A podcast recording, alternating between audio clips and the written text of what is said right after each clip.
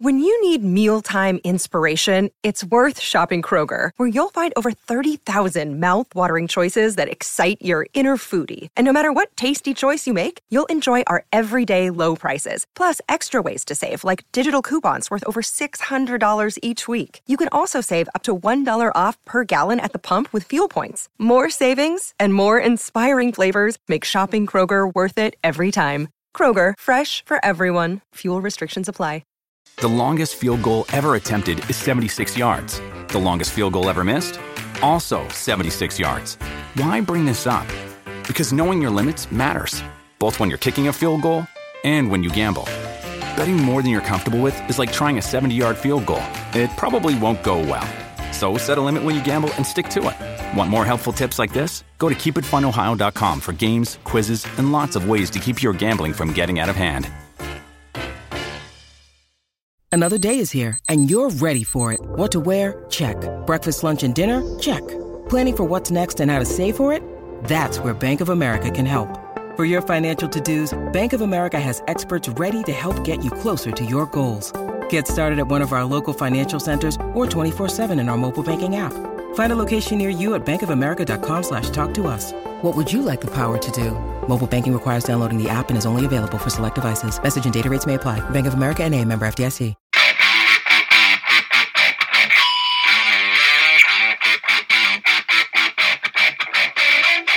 Hey out there, rock and roll fans. Welcome to the 39th episode of the Ugly American Werewolf in London rock podcast, recorded right here in central London, just off historic Abbey Road. And I gotta tell you, the Wolf thanks you for tuning in. You know, Action Jackson and I love talking about rock music, the stuff that moved us when we lived together back in the 90s, the stuff that we've learned about since, the stuff that we loved growing up. And right now, that Writing on the Wall video and song by Iron Maiden just has us brimming with excitement. We can't wait for Senjutsu to come out on September 3rd so we can hear the whole album in its entirety. And it's really got us on this Iron Maiden kick. It's inspired us to really go back and listen to a bunch of the old stuff and remind us why we got into Iron Maiden in the first place. What did we like about them? Where did it all start for us? And for us, it started in college in the fall of 1991, where a friend let us borrow the Seventh Son of a Seventh Son album. Their seventh by Iron Maiden, and a bit of a departure. Look, on the sixth album, which we reviewed on episode 38 last week, Somewhere in Time, they started to experiment with some synths. And for the longest time, everyone always said you cannot include synthesizers and keyboards in heavy metal. But Iron Maiden are barrier breakers, right? They are the leaders of the pack. They're disruptors, and they're immensely talented. So they decided, hey, you know what? Let's experiment and see where it goes. Somewhere in Time was a great record, and I hope you can listen to our episode uh, on that one uh, if you're just hearing this for the first time. But they took it to the next level with Seven Son of the Seventh Son, and really there's keyboards and synths all over this thing, which I think turned off some people in America. The thing went gold. It didn't go platinum like the previous records had in the US. I think it still did very well around the world. It was the last time we saw the classic lineup for more than a decade. And we'll get into all that here on the show. Now, for a little housekeeping, please follow us on Twitter. We're at ugly underscore werewolf and at actionjack72. Please let us know which bands and which albums you want to hear us talk about. And if you want to hear all past episodes, you can go to www.uglyamericanwerewolf.libsyn, L-I-B-S-Y-N.com. Of course, you could download and subscribe anywhere you get your podcast, Apple, Spotify, Amazon, Google, wherever you might get them. So join us as we continue to reminisce about Iron Maiden, how we found the band, what they mean to us, as we review their classic album, Seventh Son of a Seventh Son, right here on The Wolf.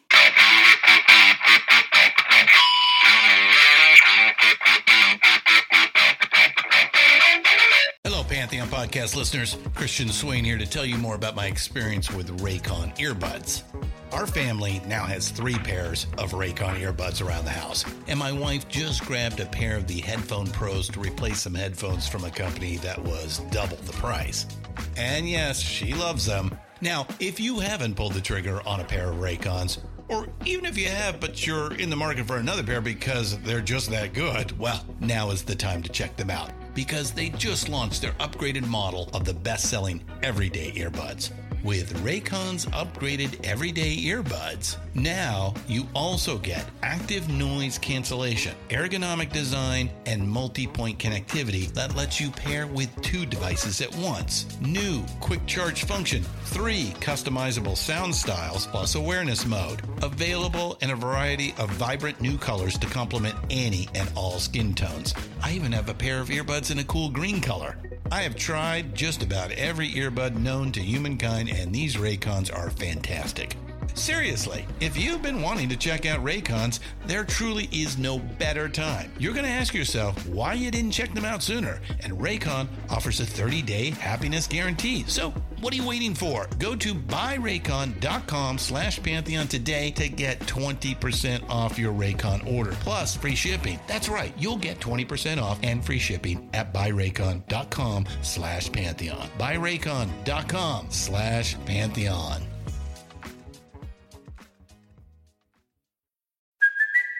It's Kaley Cuoco for Priceline. Ready to go to your happy place for a happy price? Well, why didn't you say so? Just download the Priceline app right now and save up to 60% on hotels. So, whether it's Cousin Kevin's Kazoo concert in Kansas City, go Kevin, or Becky's Bachelorette Bash in Bermuda, you never have to miss a trip ever again. So, download the Priceline app today. Your savings are waiting. Go to your happy place for a happy price. Go to your happy price, Priceline. Okay, so before we get into Seventh Son of a Seventh Son, I guess we have to talk about the fact that I was supposed to go see Bruce Dickinson speak at Shepherd's Bush this past week. It was supposed to be on a Tuesday, and on Monday I got a note saying, hey, someone in Bruce's immediate circle tested positive, and so the show was postponed because he has to self isolate. Then, of course, a couple days after that, it was Bruce has tested positive despite being double vaccinated. Of course, he came out with a statement saying, Hey, it's a good thing I was double vaccinated because I could be really sick if I wasn't, or I could be in dire health. And obviously, I want him to recover. I want whoever was in his circle, if it was a family member, whoever it was, to come through this okay. And I just got to tell you, it was disappointing. It kind of sucks. Like, I'm finally get to go out and do something I want to do. I had to make sure I had my little COVID passport on my phone to do so. I went around looking for Trooper beer so I could get jazzed up for it. And then, eh, sorry, how about two months from now when we'll probably be back in lockdown? How do you think I feel? I wanted to hear all about it. This was terrible, terrible for everybody. But it, that does stink. I mean, I hope that he does get better. It, it, I think it just proves that if you think we're out of the woods on this, we are not. I mean, this is something we need to take very seriously. And it, yeah, just take all the precautions. But yeah, just when you think you're back, boom, they pull the rug out from under you. Mm-hmm. Exactly. Yeah. So I mean, but yeah, but I mean, but you said they did. They did reschedule though, right? Yeah, they rescheduled pretty quickly. I, I, think it was like October the 12th or somewhere thereabouts. I mean, it was basically two months later they, they put it on there. So, I mean, he's, he'd already done, I feel like he had done this tour of the UK all but like two shows the one in London and the one in Birmingham. Yeah, he would have been on stage just spewing COVID right at all of us, but uh, I probably still would have gone. Yeah, I don't know. Yeah, I mean, look, it's it's not a joke. I mean, we can joke about being disappointed uh, and all that, but I mean, it's still taking lives. It's still getting people sick, and obviously, even if you've been vaccinated, you can get it. Now, hopefully, you don't get it as badly and you recover, but it, you know, it's still out there, and you still got to be careful. Absolutely, absolutely. And this was going to be a speaking engagement in like a theater. I mean, what if I go to the O2 to see Genesis? Even if everybody in there is vaccinated, there are going to be people in there who have it. There are going to be people in there spreading it. So I, you know, I don't know. As much as I want to go back and see live music, as badly as I want to do it, and as long as I've been waiting, especially for something like Genesis, I, I don't think I'm going to take my daughter who is unvaccinated. I think I'm going to take my wife who is because that just makes more sense to me. Yeah, yeah. And so, what's the age there? Is it under 12 that you can't get vaccinated? I mean, we may still be trying to get uh, everyone over 18. There's still a lot of 20 somethings who aren't doing it. Well, I think the UK's done a brilliant job of getting you know everyone over a certain age done and, and double vaccinated. There's still a lot of you know resistant 20 somethings who just aren't doing it. I think it's I think it's available to everyone over 18 right now, but I don't know that there's anybody you know teenagers or younger who are getting any unless you, you have some kind of a special special medical condition or special case. Yeah, I talked to a guy that I work kind of with last week. I hadn't talked to him for a while, and I said, "Oh, you know, are you going to be going to this event that we're going to have in November?" He's like, "Well, I can't go because company policy is that I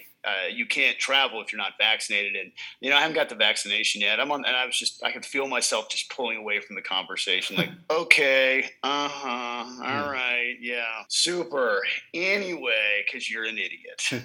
Too good of an idea. Yeah. Uh, no, look, for the people who don't think it's fully developed or fully formed, maybe you're onto something. They did it awfully quickly. They didn't put as much time into maybe the Jonas Salk, you know, polio vaccination. Uh, But they have a lot better technology today. My thing is, if I get it, can I go do stuff that I want to do, like travel or maybe go to a show? Yes. Okay, then let me in. I'll, I'll do it. If I get the vaccination, will I be less sick? Is there a less likely chance of my dying if I get it? Absolutely yes. Okay, then. Because eventually, most all of us are going to get it. So wouldn't you Mhm. rather have something to keep you from dying from it? You know, I mean, if, if you knew you were going to get cancer and they had a thing you could take where it's like, okay, well, you're still going to have to go through chemo and all that, but we, you won't die, wouldn't you take it? Absolutely. Anyway, let's let's talk about happier things like Iron Maiden and Seventh Son of the Seventh Son, the seventh album released by the boys, and the one that really got me turned on to Iron Maiden. Our friend Rob let us borrow uh, Seventh Son on disc. Freshman year, I remember taking it back to the dorm and listening to it. I'm like, wow, would you listen to this? And us guitar heads who love lead guitar and love shredding guitar and hot solos, and they mix in a little keyboard, a little prog, which I guess was problematic for some metalheads. But to me, it was like, nah, it just made it sound even more operatic. It gave it more majesty and a bigger sound. And I was like, wow, this Iron Maiden that they kept me from all these years are actually pretty darn good. Yeah, and as I as we talked about in on the uh, somewhere in time episode, this was the first. I mean, I had heard of Maiden before. I mean, don't get me wrong. I mean, Number of the Beast, gotcha. Uh, Run to the Hills, got it. But this was the first. It was this album and then the accompanying uh, VHS tape, Made in Mhm. England, that really got me into this. And and Maiden England had.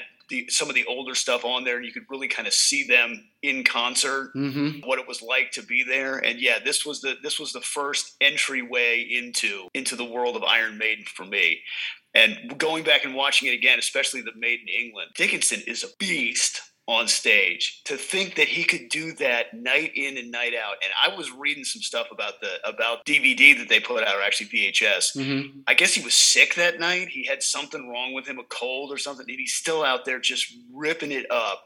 Where most people would be like, "I'm sick, I can't go to work." Right.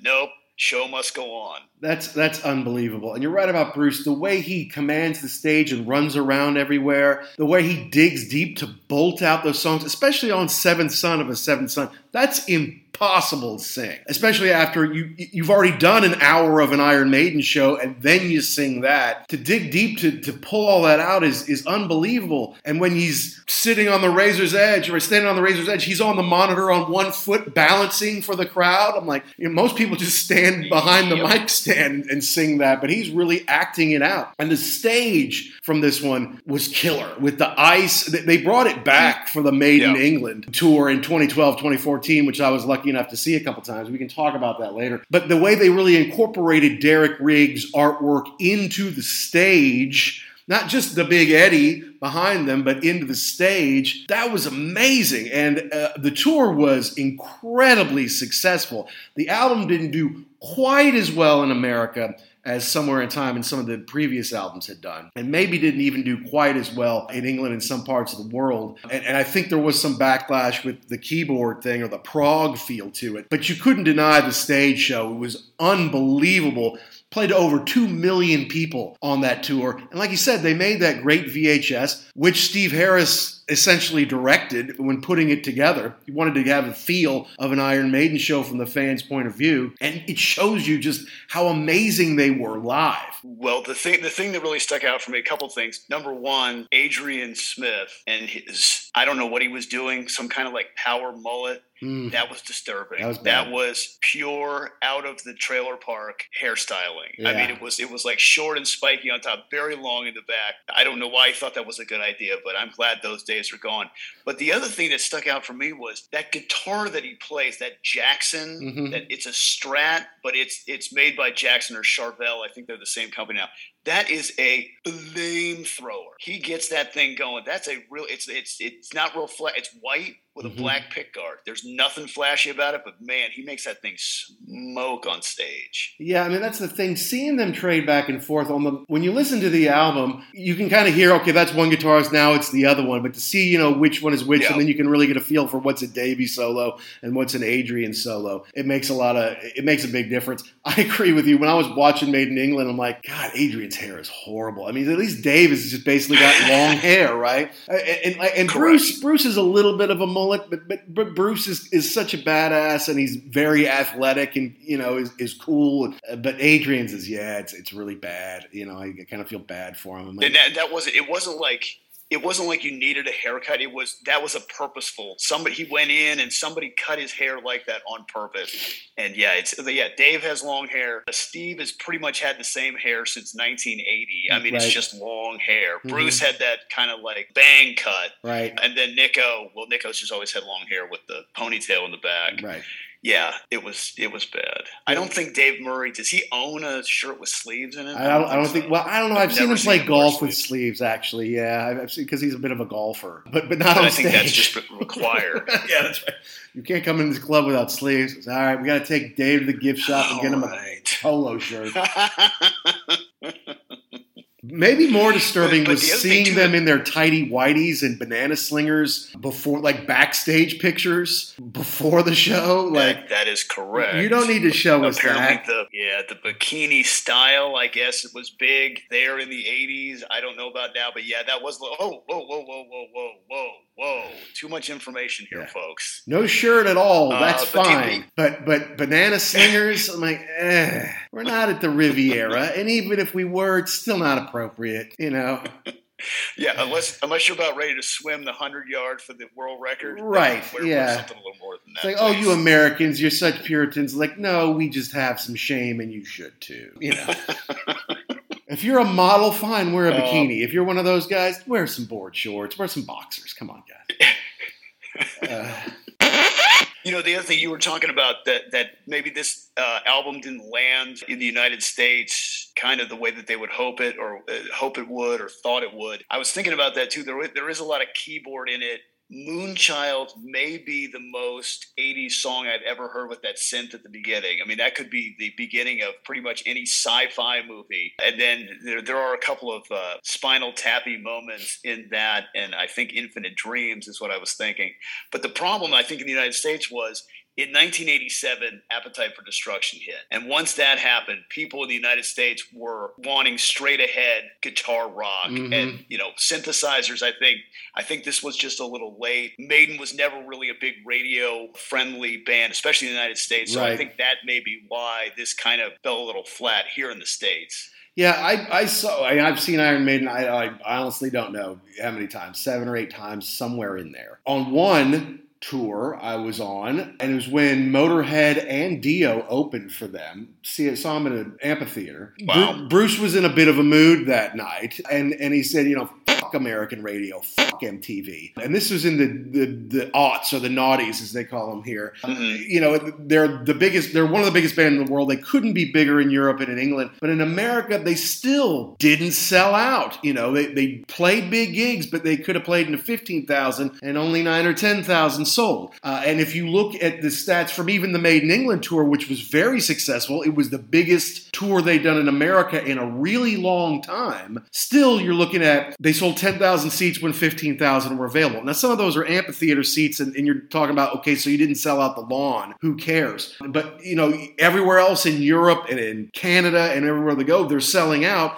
And in America, sometimes it's only 50%, sometimes it's only 75%, even though it was wildly successful. And I think they grossed like $70 million on the tour. And it had the ice and the old set on it. That's great. They still never got any love. MTV didn't have Headbangers Ball for most of the 80s. It wasn't until like the late 80s that they finally had that. And then they were doing stuff like Hard Rock American. Like you say, once you had Guns N' Roses and Metallica was starting to get a surge on one, suddenly Right. Metallica is not this underground band anymore. They're they're a pretty they're starting to get big. Yeah, you certainly can't put keyboards in with that stuff. So I never saw Iron Maiden on MTV, not once, and I never heard them on rock radio, not at all. So the only time you would see them was in a record store or somebody wearing a t-shirt and like, oh, that's scary. What is that? Never heard of it. Give me my Aerosmith record. I, I know what they look like and I know what Yeah. they sound like. So that's why you know when we got I don't even know why we got a hold of this to the Seventh Son. Yeah, no. just listening to it, saying, "Well, how did I miss this?" I know. Yeah. Well, I mean, I know why I missed it because, you know, it kind of got grouped in with the whole look at their album covers. They're bloody, they're satanic, they're scary. They were probably part of the filthy 15 that Tipper Gore tried to get, you know, outlawed or whatever. You know, it was like something, you're a nice, clean cut boy from the suburbs. This isn't for you. You don't listen to this kind of thing. But our buddy Rob definitely had a mental bent to him. I just went over to his room one day, and of course, he had some of these records, and he had that one. And I'm like, man, that sound, that looks kind of it's, it's got cool artwork on it. I mean, but I don't know anything about Iron mm-hmm. Maiden. He's like, no, man, these guys are heavy metal poets. You got to check them out. They have great guitars. Plus, we had Roy upstairs. Remember little Roy, Roy boy? Uh, Oh yeah, yeah, yeah. He's from yeah. Miami, and he had Power Slave, and he was kind of a little metalhead. And I'm like, Iron Maiden, what? What are you talking about? And then they would play it for. I'm like, oh man, this is actually pretty good. So I, I let I got him to let us borrow it, and then we listened to it all the way through. I don't know if I put it on cassette or not, but I remember you and I just both being like, "This is great! I, I can't believe we've missed this all Yeah. of our lives." and and and the thing is too listening to it now for the for the show the amount the amount of material that you have to memorize in your head to play these songs and play them between all five guys is insane. Just to listen to the back and forth on the guitar and the bass and the drums and and then the vocal part i, I just and i don't think that i've i mean obviously it's a it's a video that they can mess with but like i don't ever see them making a mistake or hitting a wrong note or anything like that. I mean these dudes are top of their game all the time with these songs and they're very difficult to play.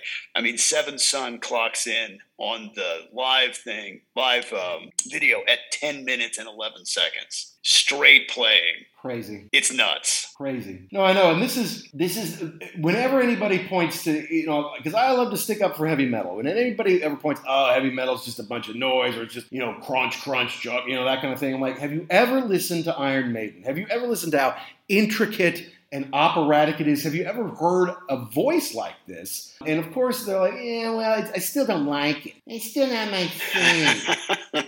yeah, sure, it's not your thing. Okay, fine. You don't have to like it. But, you know, this is also kind of a the culmination of the classic, what I would call the classic Maiden lineup, which is still in line today, except they've added Janick Gers. You know, on on vocals is Bruce Dickinson. All right, well, let's, let's back up. Steve Harris has always been Iron Maiden. He is Iron Maiden. There's never been an Iron Maiden without him. Dave Murray joined in the late 70s before they started to record, you know, their their albums. So he's been on every single album. Lead guitar, Dave Murray. Adrian Smith didn't join till Killers. Dennis Stratton was their lead guitar player on Iron Maiden, and Adrian came mm-hmm. in on the second record, Killers. But of course, the first two records were sung by Paul Di'Anno. And that's when you get Bruce Dickinson in. And the first three albums were Clive Burr. So, in a way, their first four albums, there was a different lineup for every single album, right? Because you had Iron Maiden. Then for the second album, Stratton's out, Adrian Smith is in. Great, we've solidified the guitar players. Then uh, they, the singer's not good enough. We got to get somebody better. They get Bruce Dickinson. Talk about a huge upgrade. Unbelievable. But so yeah, so then he's on. number of the beast but no, no, i would like to point out real quick Mhm. the first two records with Paul Di'Anno, I think they're great first two records. I don't I think Paul went as far as he could. I think that he sings those songs fantastically. Mhm. And then it was time to then it was time to kind of, you know, blast off into the stratosphere with Bruce on Number of the Beast. That's fair enough. And, and we're not here to debate the greatest albums or the best lineups or what was good. Yeah, the first two albums had great Maiden compositions, no doubt about it. They're finding their footing a little mm-hmm. bit there. You're right. Paul Di'Anno did his level best given his talent. But but Dickinson Correct. took him to the next level. So then Number of the Beast has a new singer. And then the fourth album, Piece of Mind, has a new drummer. Nicko McBrain replaces Clive Burr. But then it's pretty stable for a while because then they have uh, the big breakout, kind of a breakout album, Power Slave, with the enormous World Mm-hmm. Slavery Tour. Everybody was up for that. Uh, then you have the, they're all there for the classic Live After Death record. They're all there for Somewhere in Time, which we reviewed on episode 37. Of course, Live After Death we reviewed on episode 14. And then they took a little bit of time to make Seventh Son of a Seventh Son. And it's a concept album. Like Somewhere in Time is almost a concept album, right? It, the concept is kind of around Derek Riggs' extraordinary art, and then they all kind of said, yeah, maybe we can write something that has something to do with that. But Seventh Son was like, Steve Harris called up Bruce, like, this is what I think after reading this book. Yeah. Seventh Son of the Seventh Son, which was written, of course, by Orson Scott Card. I know everyone out there has read that book and are very familiar with the works of Orson Scott Card. What?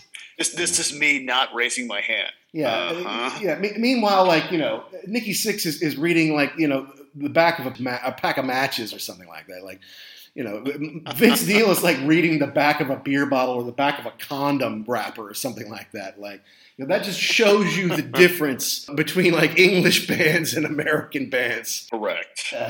And so Bruce, who was left out writing wise on the previous album, mostly because he was exhausted from the Power Slave tour, he didn't get any rights on that record. And I think he was worried, like, am I just the singer now? But this time, you know, Harris is like, what have you got that could go around something like the Seventh Son, you know, someone with second sight, someone with clairvoyance, that kind of thing. He's well, I don't know, but give me a minute and I'll see what I can come up with. And he, and he's back. You know, he's he's got uh, you know rights on half the songs. Bruce does. hmm Yeah, yeah. Bad, but this is this is back to more of the classic lineup as far as everybody contributing. I think Dave Murray's got a couple. Nicko, he doesn't write songs. He's just there to have a good time and goof around, be the uh, kind of the glue that holds everything together. I think. But yeah, you got everybody else on here has. I think multiple writing credits. So that's like I said, you're back to everybody contributing on this deal. And yeah, you're right. This was a pre-planned concept record, which is kind of cool because they hadn't done this before. And the fact that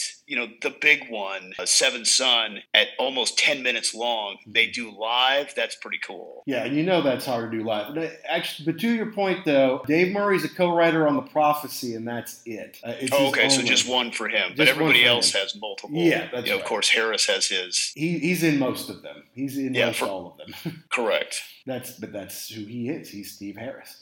Yeah, everything but Moonchild. Harris has a piece of, uh, including Can I Play with Madness? Because, and here's the thing I've been working with this editor who does rock books, and he's like, look, just because it's on Wikipedia doesn't mean it's true. And if you go to the track listing on Wikipedia, uh, it says Ryder Dickinson. But in the story, in the prose leading up to the track listing, they talk about how Adrian had a song called something about eagles on the wings of eagles or something like that. Okay. And it evolved into Can I Play with Madness? This this is why I find Maiden very interesting as far as their writing credits because I would think by this point in time it would just say words and music by Iron Maiden. I, I have a hard time believing that. Like you said, Can I Play with Madness? Dickinson wrote it by himself.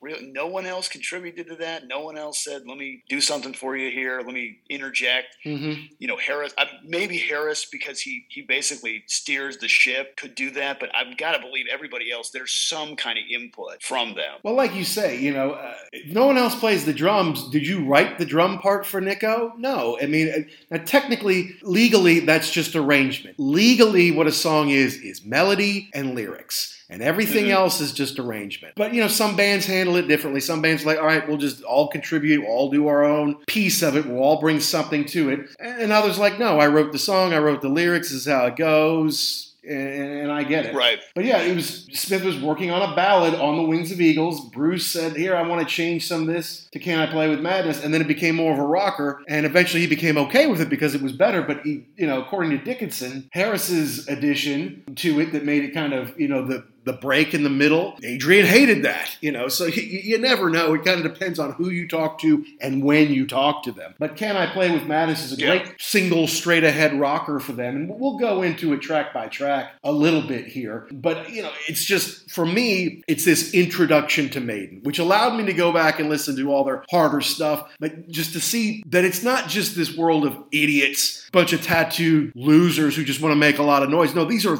thinking musicians. They just think about stuff that's more like uh, science fiction, you know, or wizardry or the unreal versus like I got a fast car, gonna pick up a chick, you know that which is all which is what most of American heavy metal is. Listen to a Ratt album, tell me I'm wrong. Right. I mean that, that that's all they think about. Right? Like we said, yeah, it's a little it's a little too it's a little too deep for a lot of the uh, American audience, but that's fine because you know we'll sit here and listen to it, and if you miss out, I'm sorry for you. And of course, produced by Martin Birch once again, legendary producer who uh, I feel like he, he worked with a lot of amazing people, but towards the end, it was almost like he was really just working with Maiden, and he produced obviously the before these records and produced all the way through Fear of the Dark, and then he retired. He, he said, "That's it. I'm not doing it anymore." And he died what 2019, Yeah. no, 2020. Died last year. The other thing about this, the other thing about this record too, is that this is the last record that featured the classic lineup Right. until I think what 2000. Till Brave New World. back. Yeah. Mm-hmm. This was the last. Correct. This was the last Eddie. That was the classic Eddie. The last one with the with the bolts in his head and the cyborg eye. Is that right? From then on, uh, no, prayer, yeah, no prayer for the dying. It's it's Eddie again, but he doesn't have any of the old stuff on him. It's like it's a new. They they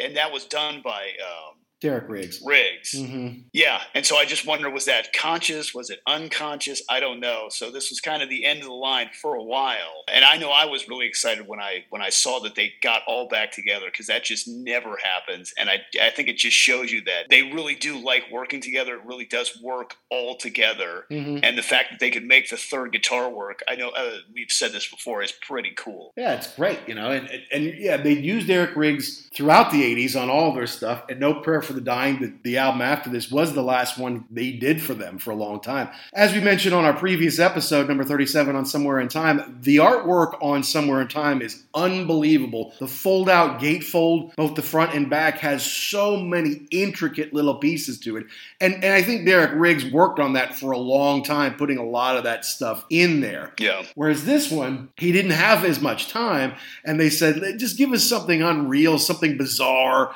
and something otherworldly. And he's like, yeah. So I figure I'll just, I'm always doing Eddie. I'm going to cut him off. Uh, he's not going to have, he's just going to be a torso, and he can have this in utero baby coming out of him. But he does, like you say, he still has the bolt from the lobotomy on Piece of Mind, and you know, still has the uh, the, the bullseye or the uh, the eyepiece, you know, kind of thing. So he continued to evolve Eddie, and this was kind of, I guess you could say, the end of it. Yeah, yeah, I, and I don't know if that was consciously or unconsciously, but it is it is interesting to me that this was the last, you know, for Smith for a while, and then I think they it was one more, and then on uh, Fear of the Dark they started using other artists, Mhm. and I know I know Riggs came back for a couple, but I mean that's his ex, uh, exclusive run was going to run out also. Right, and, and and the world was changing. Like you say, Guns N' Roses comes out in in '87, and Metallica's big in '88. You know, and Motley Crue got got big again with hard rockers in like '89 and '90 with Dr. Feelgood and stuff like that. So, you know, it- um, in America now, because we're Americans and that's where we grew up. That's where we learned all of this about rock and roll. America, it was pretty hard rock, and the the hair metal, quote unquote, which is kind of a pejorative term, but the whole music industry had gone to these kind of hair metal acts because it's very much a copycat thing, right? Oh, you got new kids on the block. Well, let's get some other boy band out there. You know, we'll call them Take Correct. That, or we'll call them uh, the Backstreet Boys, or NSYNC, or whatever. You know, it's like, oh, you like guys with long hair making dirty rock and roll? Well, let's let's sign every single one on the Sunset Strip and and just push them out there, and we'll put a bunch of bikini babes in their videos, and you won't be able to tell one from the other, right? That is correct. But it Iron got Maiden's very on homogenous very quickly. Yeah, but but Iron Maiden's doing their own thing, and yes, being English and European, you have different sensibilities. You're exposed to different things, and the fact that they have keyboards and some of this progressive stuff, which obviously you and I have gotten more into as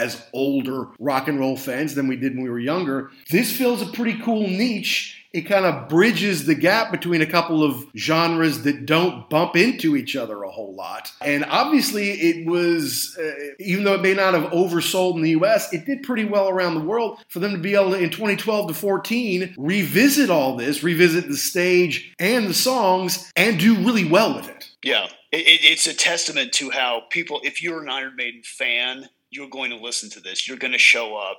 you're going to continue to enjoy this and a lot of times introduce a whole nother generation to it also we i got into a little bit of trouble on that uh, we can bring that up when we go track by track the younger generation uh, likes to listen to this also all right well i'll let you get into some trouble that's that's fine you know we, to go a little bit i don't think we want to overdo the track by track thing but you know okay. starts off with moonchild and it starts with uh, seven deadly sins seven ways little strumming of the electric guitar before it goes into the more synthed out part.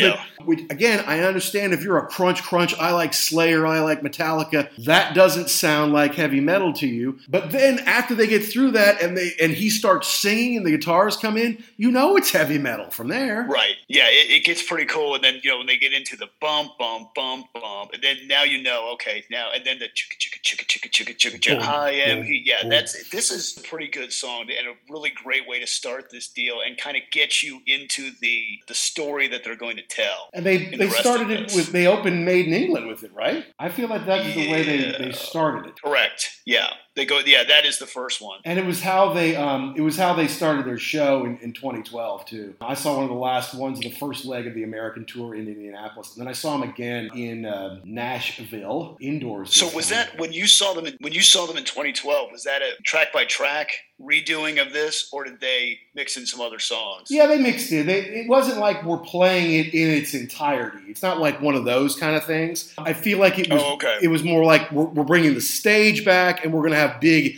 Eddie with the in utero baby behind it, you know, come up eventually kind of thing. But they also had like General Custer Eddie come out, like the big robot that the guys could fight and stuff like that on stage who was in like the inner sleeve there was cool um, no they did moonchild can i play with madness seventh son which is kind of amazing because it's just so difficult to do. And the evil that men do. And I think later they may have changed it a little bit. Like they subbed out a couple of songs. Maybe they subbed in the clairvoyant somewhere uh, later in the tour. But, but they did about half the album. But yeah, it was kind of what Maiden does, as we've discussed before, in the last 15 years or whatever it's been, one tour is kind of a greatest hits classic tour, and then the next one is for a new album and more stuff from the last two decades. Uh, and, and, this was obviously more of a, a, classic revisit. And Alice Cooper opened for them, uh, which he probably doesn't have to do. But, you know, to see a 50 minute Alice Cooper or so uh, versus his whole thing was still really cool. I mean, you know, he, he still has all the props. He does the big shows. Orianthi, um, the female guitar player from uh, Down Under, was one of his guitar players that on that tour. Cool to see her. So, yeah, I mean, it was, it was great. And it got really great reviews in the U.S. But I was just happy happy to see some of those some of those old songs again, including Moonchild, which they opened with. And then next, Infinite Dreams. I can't deny them. It's it's a Steve Harris right, and it seems like it's kind of a mellow one, but it's got that sick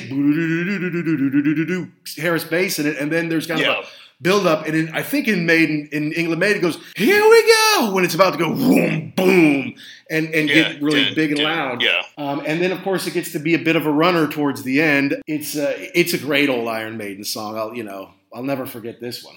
Yeah, and, and, it's a cool it's a cool second track. You know, you, you establish yourself. Okay, here we go. We haven't hit the like the big I guess singles from this thing yet, but yeah, that's a cool second track. And Steve Harris, I don't think Steve Harris can write a song that's less than about five or six minutes. Like it's he's he just likes the long the epics. He does. He, he likes to have the time changes and to bring it back. And if you can get Bruce to do some sick vocal work on it, do it, man. But Infinite Dreams, yeah, great Iron Maiden song. Number three is Can I Play with Madness, which is kind of the big single, shortest song on the yeah. record at three so, and a half minutes. Here's the deal: if you've got the iPod going and you've got a, let's see, he must say a three-year-old in the car. Mm-hmm. Can I Play with Madness comes right after C is for Cookie from Cookie Monster. Right. And on this one, it, this is it's a cool song. It's the it's one of the singles, but Nicko is driving the bus on this one. This has got a sick drum part. And my child loved listening to this and kind of bopping his head and, you know, playing along with this. And then he went to my sister in law's house and they said, Do you want this? Was, I don't know, maybe a year or two later. What do you want to listen to? You want to listen to me? Yes, I want to listen to the madness. And they thought it was like our house, uh-huh. you know, uh-huh. like our house in the middle of the street madness. No, no, no, no, no, no. Madness, madness And and my brother in law was, "Can I play with?" Yeah, yeah, yeah. That's, That's it. the They're like, one. you let your kid listen. Like it's fine. He loves bopping along. The drums in this are fantastic. I love this song. This this was maybe the first. I think this was the first one that we listened to off this that really kind of stuck. Mm-hmm. And the only, my only problem with this song is that the solo is woefully too short, in my opinion. Well, yeah, it's it's only three and a half minutes, uh, so you can't squeeze in an enormous solo there. You can't trade back and forth three times like sometimes they want to do. Yeah, But it was catchy. They did make a video for it, starring the late Graham Chapman of Monty Python fame. I think it was one of his last real appearances. I mean, I think he died within the next year or so. God rest him. Yeah, and it's interesting because he doesn't say anything, so it's like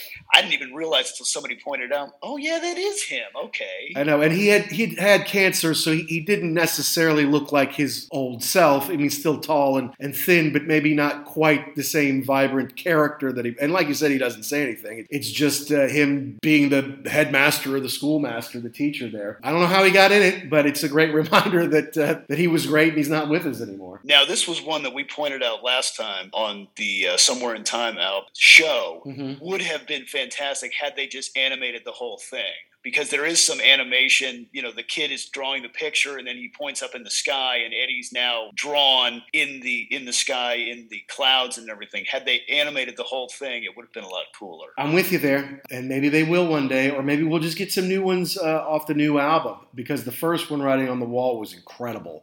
I don't know how long it took him to do that, but however long it was time well spent, and I can't wait to see what else is on that. And obviously, that's what's inspiring us to go through some of our favorite Maiden records. Here, you get to number four, The Evil That Men Do. Love this song. Love the lyrics in this Yeah. song. Living on the razor's edge, bouncing on a ledge. Don't you cry for me. Beyond is where I yearn. Great, great lyrics on this one, man. And it's it's a classic Steve Harris gallop. And then what I love is when they do it live, and he said, you know, there's not no one's playing. The crowd is just, you know, made in, made in, and you know, Bruce gets on there and says, "The good that men do is oft in turn with their bow, but the evil." And then, oh, okay, I know what's Oh, coming. here we go. flips out, and yeah, yeah, oh, here we go. Yeah. They're, first and foremost performers. You are going to see a show. They don't just go out and just, okay, here's another song. Okay, here's another song. Uh, uh, uh. I mean, they amp up the crowd. Bruce knows how to work the crowd. You know, Steve is out there pointing at people and shooting them with the bass.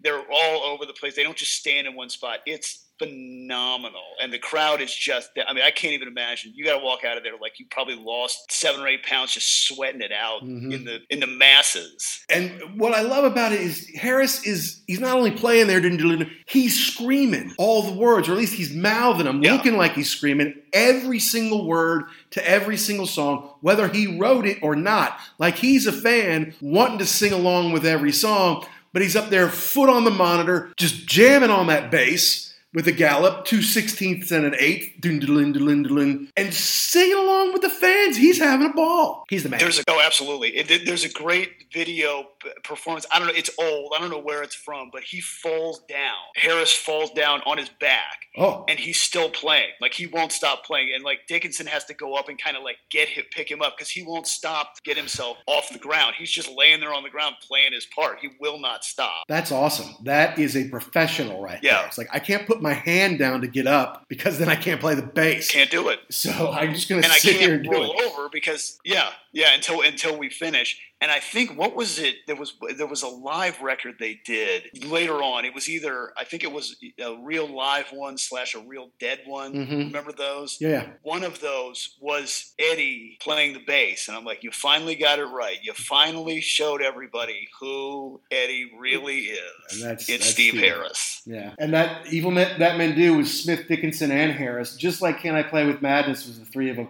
It seems like the three of them, they're obviously the most prolific songwriters. Sometimes they work together, sometimes they work solo. But when the three of them get together, they put out some pretty darn good stuff. Not, not that, you know, two of them or even one of them by themselves isn't great. Harris wrote Seventh Son of a Seventh Son. That's a solo write for him. It's an amazing, epic song. But those two before it, Can I Play with Madness, Evil That Men Do, real runners, real classics, and, you know, obviously became singles. You can't make a 10 minute song a single. That was never going to happen. But uh, still a great, great maiden. and that's and that's why I have a hard time believing, even if you see these single rights on here that the other two at least didn't have something to do with this Mhm. because they, by this point in time they've been doing it for so long.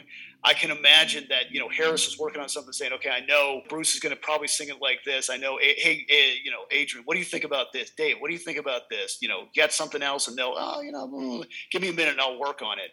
So I, I think they were very collaborative at this point in time, and just you know, so tight that you kind of know what somebody's going to do when they hear this. I know that I know they'll take it to this direction. So that moves us to the title track, Seventh Son of a Seven Son, 10 minutes long. I was going to Uh, say. Get your get your beverage ready because this is this is a marathon here. And and Bruce even said, I don't know if it was in Maiden England or if it's when I saw him play it more than 20 years later. He's like, this song is difficult to sing. And I think it was even in Maiden England. He's like, this is hard to sing, even when he was in his late 20s or early 30s, whenever that was. I think he's still in his late 20s then. It's like, this is hard to sing. So, you know, I kind of got to get ready for this. And while he is a master at running all over the stage, and that ice kind of lent itself, you put it right over the, the speakers, and he can run around behind the guys and around behind Nicko and really have his own space there. But you notice on Maiden England when he sings this, he's not running around.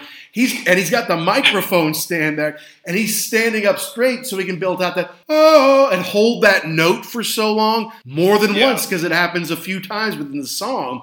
And then it's seventh son of a seventh son. He let the audience do the son part because he's got to take a breath so that he can come back and do seventh son of a seventh son and do that operatic thing that he does. And then obviously there's that break where it slows down, do, do, do, you know, and then it comes back. Not not indifferent, not different from "Hallowed Be Thy Name" or some other classic Maiden Mhm. tracks, but just an amazing song. That yeah, you know they're not going to do that much. For one, it's way long. For two, nobody can sing. Nobody can do that song. Nobody can except for Bruce Dickinson. Yeah, and and the, the whole thing with with letting the crowd sing that part. I mean, that is cool to sing along to, and it's it, for the crowd. It's not that hard. Seven son, I'm seven son. Son. But yeah, to just scream it at the top of your voice with twenty five thousand other people. Yeah, okay, I, I'm into that. So can't can't say enough about that track. I'm glad they brought it back. They haven't done that much. They'll do "Can I Play with Madness" now and then. They'll do "The Evil That Men Do" or or maybe "An Infinite Dreams" now and then. But they don't break out 7th Mhm. Son much because it's just it's just too difficult. They've got other long songs they can play. Well, yeah, I was gonna say you get you if you're doing, especially if you're doing a greatest hits tour, you have to. I mean, you've only got so much time, Mhm. and you, you-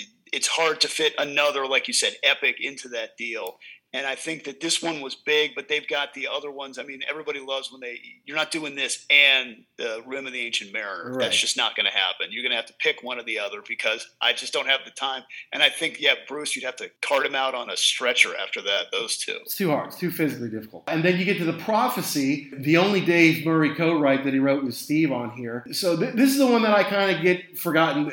The clairvoyant I remember, uh, and only the good die young to wrap up the this, the album are, are pretty. Look, all of these songs basically have the title track in the chorus or, or somewhere prominent in the song, whereas the prophecy and the clairvoyant don't. So sometimes I let those two run together because I sometimes can't remember which one is which because it's not obvious based on the chorus, right? But the clairvoyant is the one I know better. The prophecy is the one that I probably just remember least well. Anytime we seem to do this, Jackson, there's always one song that's like, yeah, I kind of forgot about that one. And, and for me, it's the prophecy. Yeah, I, I would say it, that's about where I am too. The, the problem is that once you get done with Seven Son, Yeah. you're tired. Mhm. I mean, even just listening to it. And then you gotta, you know, oh, wait a minute, we got three more tracks to go here. Okay, so yeah, I can see how that one gets lost just because your ears are and brain are hurting after that marathon. Right, and, and that's for the most part what happened. Uh, but Harris said he wrote the clairvoyant based on a, a famous a seer, you know, psychic who died. And you're like, did she foresee that? Did she predict her own death? You know, could you see your own death?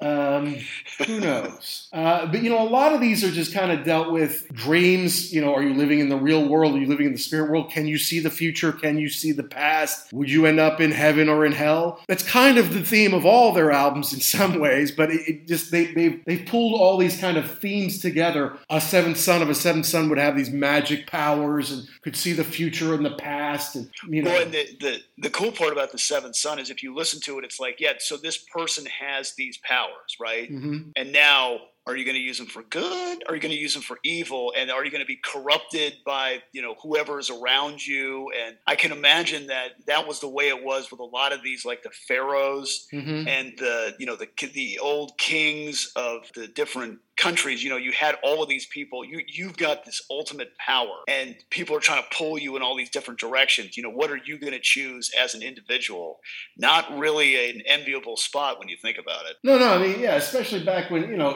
1% of the population can read and write. Well, you can really manipulate the heck out of those people, right? So you're going to help them correct get up to speed, learn to read, or you're going to make sure that only uh, the people around you and the wealthy know how to read. Right. An ongoing battle throughout time here. And then only the good die. It's funny.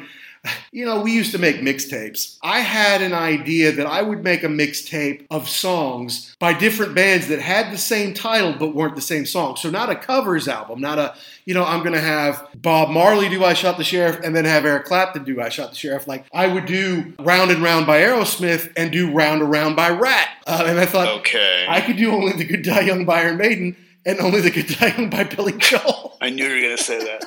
those, yeah, those two things. The title's the same, however, And then I quickly realized, who the fuck would want to listen to that mixtape? It's the dumbest idea I've ever had. But it's still on the shelf of ideas there somewhere. nice. The funny thing that I learned doing research for this, of course, Iron Maiden is, has always been big into B sides, and um, they did some remakes of some of the Di'Anno year stuff as live B sides. Like they did Prowler '88 and Charlotte the Harlot '88, which I think were on the original like basement tapes that they did like way back in the day before they even you know got signed Okay. but but also did like the prisoner which was bruce era but but still in still life and you know some older stuff they did massacre which is a thin lizzy cover is one of their b-sides but the original black bart blues was kind of about a suit of armor that they had bought and was in the Iron Maiden van that they picked up, you know, at like a cigar shop in Florida. There was like a few suits of armor available out there, and so they went and bought the black one.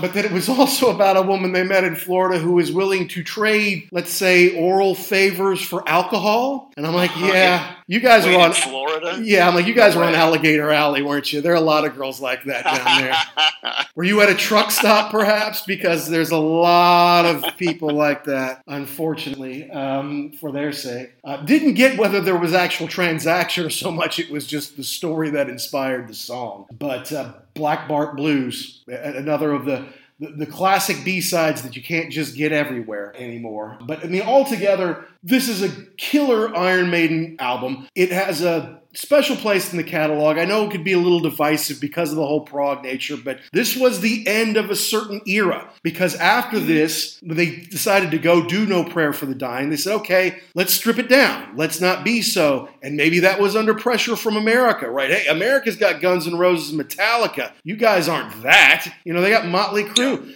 You, you can't do all this European prog stuff. You got to go back to the beginning. And that's why Adrian Smith left and obviously caused some changes in the band to come for the next decade or so. Right. Yeah. Back to the jeans and black T-shirt, and you know, just a ton of uh, wall of Marshalls, and that's it. The the cool thing that I liked about Only the Good Die Young, this version, not Billy Joel, is if you listen all the way to the end, the very end, he goes back into the beginning of Moonchild, the seven deadly sins. You know, just just kind of trails Right. off, so it ties it together, which I thought was cool. A nice little reprise there at the end. Right. Right. Yeah. Absolutely. No, good call, spot on, Jackson. And, you know, at about 44 minutes, I mean, that's kind of typical. I mean, nowadays, Maiden will put out an album, a single album that's under like 65, 70 minutes. And of course, we're waiting now, their second double album in the last six years, just a couple of weeks away, really, from the time of recording this. Cannot wait. But yeah, it was after this that Eh, after a couple more albums, they lost Bruce and they lost Martin Birch. They stopped using Derek Riggs. And the whole grunge thing had happened, which wiped out a lot of metal bands. And look, when I saw them with Blaze Bayley in the mid to late 90s, I saw them in a club, not in a stadium or an amphitheater or an arena. I saw them in a club. I got my ticket stub was like one of those little raffle tickets you get at like a Catholic raffle. Oh, you know, it's like one one one side goes into the big spinner, one side you put in your pocket. That's what I got for an Iron Maiden ticket, and I and I had to put in there like Wow. this is not a raffle ticket. This was a ticket to see Iron Maiden at this nightclub with Rob Emerson. He was a witness. You know, I had to put that in my ticket book. And but the thing is, I admire them for doing that because most bands wouldn't have done that, especially since they could still play festivals and bigger gigs in South America or Asia or Europe. You come to America where you're, you know, you've lost a lot of popularity, you've got a different singer. Let's just not do it. No, they said, no, let's do it and rebuild it and go to clubs. And I thought it was awesome. It was killer. It was a fun, fun night for us. Well, okay, but you say that, and I understand it wasn't Bruce, it was Blaze, who I- I think he kind of gets maligned because it just of the situation he was in. I, I mean, I think he did a pretty good job on those two records that they did put out. But how cool is that to see it in a place that small? Like, other than that, what was it like? Probably the early '80s when you would have seen them in a club that small, Right. So just to see that up close and personal is cool. Yeah, and Janick pointed at us at one point. Like we were kind of behind this thing. I guess it was almost a bar. We were kind of behind it, like looking at the stage, uh, and we're hopping around doing the thing. And, and and he just you know did a cool lick, and he looked at us, and we both pointed to him and go, "Yeah!" And then he pointed back at us, and goes, "Oh yeah!" And we're like, "Yeah, Janick just pointed at us," you know. He wasn't. He was like our fifth favorite member of the band, but it was still like that's so cool, you know, to see him. Because then after that, yeah, I went and saw. I've seen him seven or eight times. I've always seen him in arenas or amphitheaters, Right. where they should be. Or you know, if I want to see him next summer, I'm going to have to go to a festival with a hundred thousand of my closest, best washed friends, which I'm probably not going to do. I'll go to an Iron Maiden concert, but I don't think I'm going to go to a festival because that's just that's more work than I'm really up Well, for. Well, and the, and the thing is too that you got to figure the festival is going to be a, a truncated Right. set list anyway. So yeah, if I'm if we're going to go, let's go and see them play their whole set, please. Yeah, when I saw them on Ozzfest, and they were the second up behind Black Sabbath, they're the second top band. They only did an hour and maybe ten minutes. But then, because I saw them on a night that was back to back, and Ozzy didn't do back to backs, and Iron Maiden had to step up and then be the headliner, which they can obviously do, they still only did like an hour 25, hour and a half. They still didn't do like an hour 45 or two hours of Iron Maiden. It was still just a little truncated. So you're right. Yeah, you're not going to see the whole thing unless you go to a pure Iron Maiden show, which is obviously my preference. And as soon as we can, Jackson, we're going to have to. Yeah, and I think even if uh, even if international travel is required, it's going to have to happen because I, I mean I can't imagine. They, they just put out the new record or will be uh, in a couple of weeks from this show, and I'm excited about that. But they can't have that many more tours left in them. Yeah, I mean, obviously that's what I worry about. You see, they're in their early 60s for the most part. And what we've learned from most of the bands that we love, early 60s is not the end. For the Stones, the early 60s was 15 years ago. You know, for the Who, early 60s Yeah. was like 15 years ago, and they can still pull off good shows. But they're not doing what Iron Maiden does. I mean, Kiss is hanging it up at 70 because they have to. You can't wear all that stuff and fly around in your 70s. That's too hard. And doing an Iron Maiden show the way they do it, and they always deliver, they never give a bad show. They give 110% every night. For 45 years here, it's got to come to an end eventually. Um, I just don't. I just don't want to think about it right now. Right, right. No, I, I. But at the same time, I don't want to be in the situation where it's like, oh man, I'll pass on this one, and then that's just the end for whatever reason. So my point is, get on there and get to it because just err on the side of caution. Let's put it that way. And I think once, well, I mean, here's the thing: I don't know that COVID's ever going to be quote unquote over. I mean, if I for at least the next year or year and a half that I can see, you're going to have to have some kind of COVID pass to get into a concert. That's what it's looking like Right. to me. And and so. uh, Which I'm happy to have and I'm happy to do to go through that so I can see my favorite bands again. But it- I don't know. I don't know how it's going to affect big tours and being able to go do six continents over seven or eight months. I don't know if Iron Maiden's going to be able to pull that off anymore in the current world environment. Yeah, I, I'll be I'll be interested to see that, and especially those deals that they do down in South America, where hundred thousand people show up, or you know seventy or eighty, something like that. Yeah, that's a that's I don't know if they can do that anymore with the state of the world. And, and with Brazil's reaction to COVID, and I wouldn't go to a Brazil right now. I don't care how many seats I can sell. It doesn't matter. I'm not going down there. That's crazy. and, and I'd love to see them in South America. The South American fans are so passionate, and the and they they sing to the verse, they sing to the to the rhythm. You know, they sing to the chorus. It, they it's amazing, and and they all hop up and down, and like in Europe, you know, they kind of bounce and stuff. It would be great, but yeah. I don't don't know how safe it is uh, anytime soon.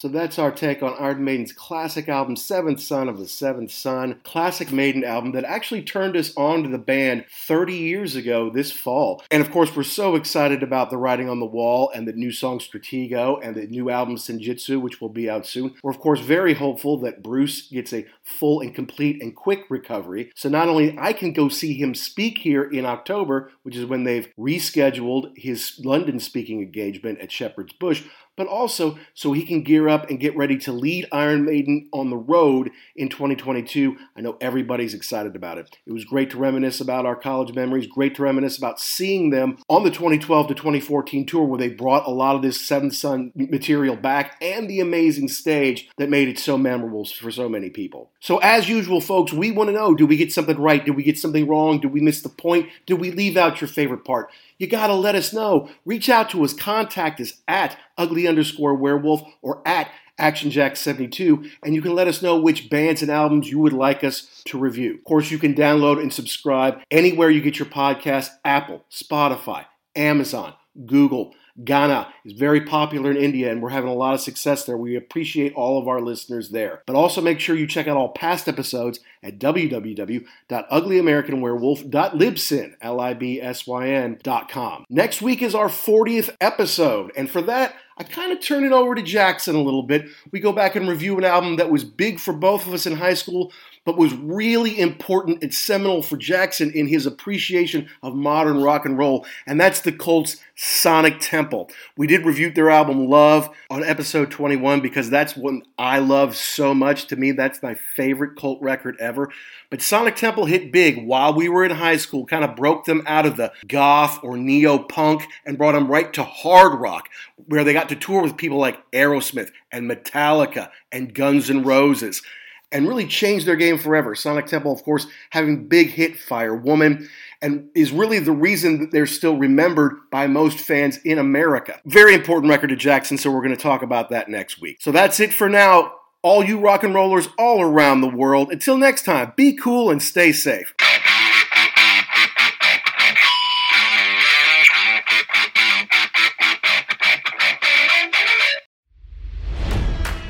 It's NFL draft season, and that means it's time to start thinking about fantasy football.